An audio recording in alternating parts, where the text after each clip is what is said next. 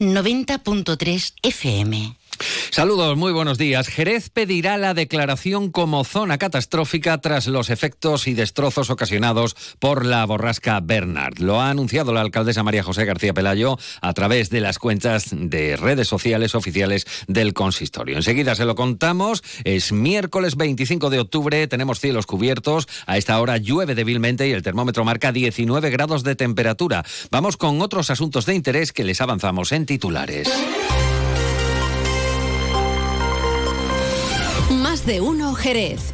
Juan Ignacio López.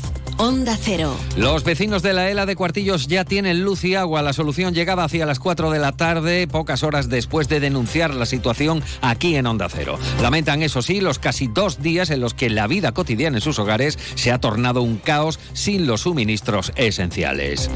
El ayuntamiento anuncia que concluirá el tramo de obras de Plaza San Juan con medios propios ante el abandono de las obras por parte de la empresa que las ejecutaba. Responden a los socialistas que el consistorio ha pagado a la empresa todas las certificaciones firmadas.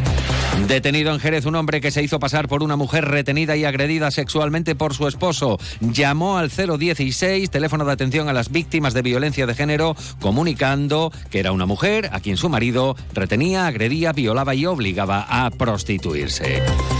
La confluencia reclama a la Junta de Andalucía el pago urgente del bono de alquiler joven. Alertan de la necesidad de que la tramitación de estas solicitudes se resuelva desde la Junta en la mayor brevedad posible. Antes de entrar en materia, vamos a conocer qué tiempo nos aguarda para las primeras horas de este miércoles. Luce Shopping, el mayor centro outlet de la provincia de Cádiz, patrocina este espacio. Agencia Estatal de Meteorología, Marta Alarcón, buenos días. Muy buenos días. En la provincia de Cádiz tendremos cielo con intervalos nubosos acompañados de precipitaciones. Las temperaturas subirán de forma generalizada, alcanzando los 24 grados en Cádiz, Arcos de la Frontera y Jerez de la Frontera, 23 en Rota o 22 en Algeciras. El viento será de poniente más intenso en el área del estrecho.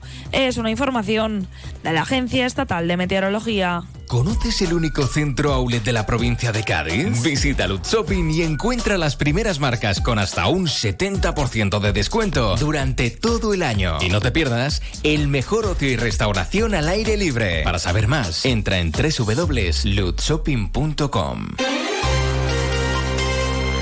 8 y 22 minutos de la mañana. Escuchan más de uno noticias en Onda Cero.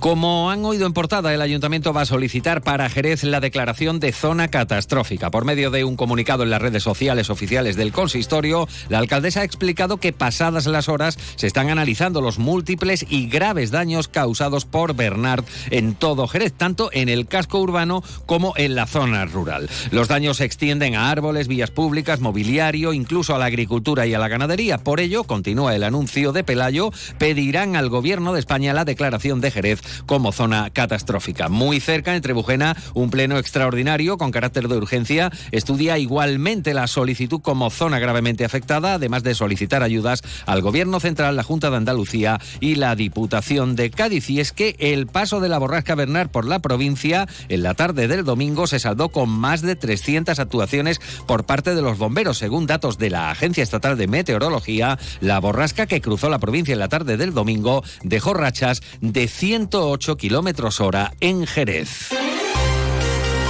Nos vamos ahora a Cuartillos, donde los vecinos ya han recuperado los suministros eléctricos y, por ende, el agua, al depender de motores para propulsar la presión a los hogares. Tras clamar aquí en Onda Cero una solución urgente al corte de suministro eléctrico que sufrían desde hacía 20 horas, finalmente hacia las Hacia las 4 de la tarde llegaba la solución. Atrás quedan casi dos días en los que la higiene, la conservación de los alimentos estropeados por carecer de refrigeración o sin poder cargar los teléfonos para comunicarse. Mari Carmen Vega es vecina de Cuartillos. Unos minutos antes de llegar a las 4, que era cuando se cumplían las 48 horas, sin tener ese servicio y sin tener noticias de parte de Endesa de que se hubiera solucionado, mmm, hemos tenido mmm, otra vez luz y agua. Eh, los vecinos, por lo menos algunos, pensamos que el haber contado con los medios de comunicación a la hora de denunciar esta situación, mmm, creemos que han influido, porque de no saber siquiera cuál era la avería de Cuartillo, de pronto en, en tres horas más se ha solucionado todo.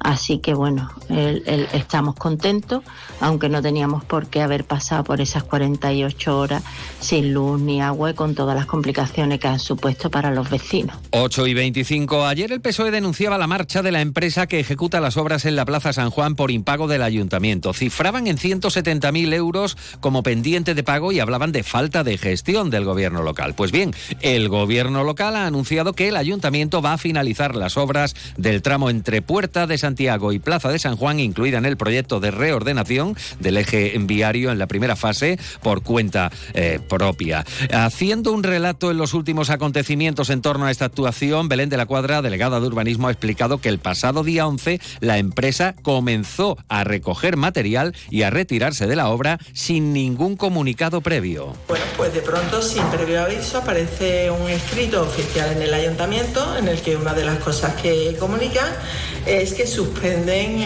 eh, las obras desde el día 18. Yo estoy en contacto con la empresa constructora.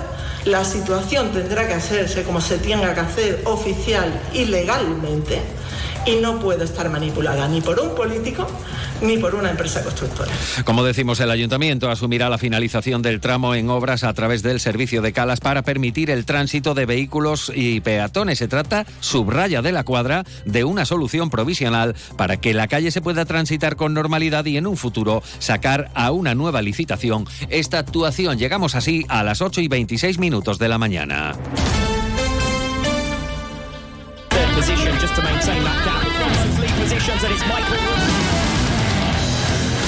El Mundial de Superbike vuelve a Jerez. Del 27 al 29 de octubre, vente a vivir la última prueba de la temporada de Superbike y Super Sport. El circuito de Jerez recupera este gran evento para su calendario y no te lo puedes perder. Mundial de Superbike. Del 27 al 29 de octubre en el circuito de Jerez Ángel Nieto.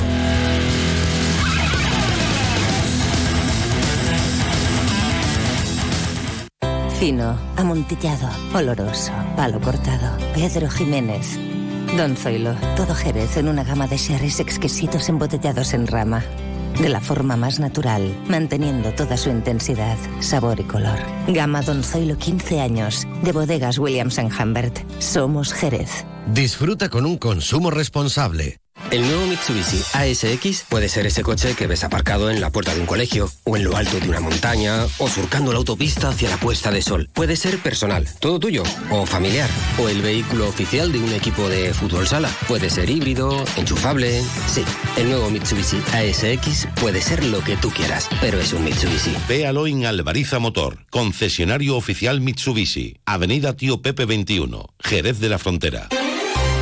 8 y 28 minutos de la mañana. Seguimos el lunes parlamentarios y diputados del PSOE. Ayer desde Adelante Andalucía, en definitiva, más visitas políticas a la barriada de la Asunción. En este caso, el parlamentario andaluz por Cádiz y José Ignacio García de Adelante Andalucía asegura que tanto la Junta como el Ayuntamiento han dejado, dice literalmente, tirados con una rehabilitación que no concluye a los vecinos. Invita a García, la consejera de Vivienda, a visitar la barriada, vea los bloques y el estado de los mismos y anuncia una enmienda a los presupuestos de la Junta para arreglar eh, de una vez los problemas de esta controvertida rehabilitación. Le vamos a pedir explicaciones a la consejera de vivienda y le vamos a decir que lo primero que tiene que hacer es venir aquí a la Asunción. Ella personalmente no manda al currito, al tal y a cual, al técnico tal, que no. No, no, que venga ella, que dé la cara, que se pasee por los bloques y diga si ella se metería a vivir en esos bloques. Y ese día que presentemos la enmienda le vamos a hacer una petición oficial a la alcaldesa de Jerez, a la señora García Pelayo para que venga al Parlamento a defender a sus vecinos de su pueblo, a que venga al Parlamento a defender a su gente por encima de su partido, a ver qué le importa más, si sus vecinos o su partido.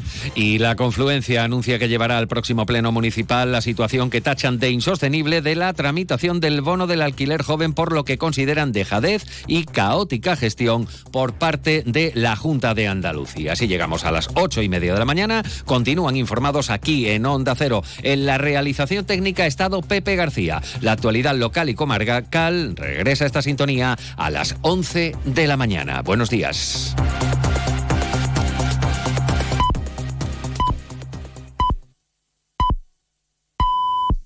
Son las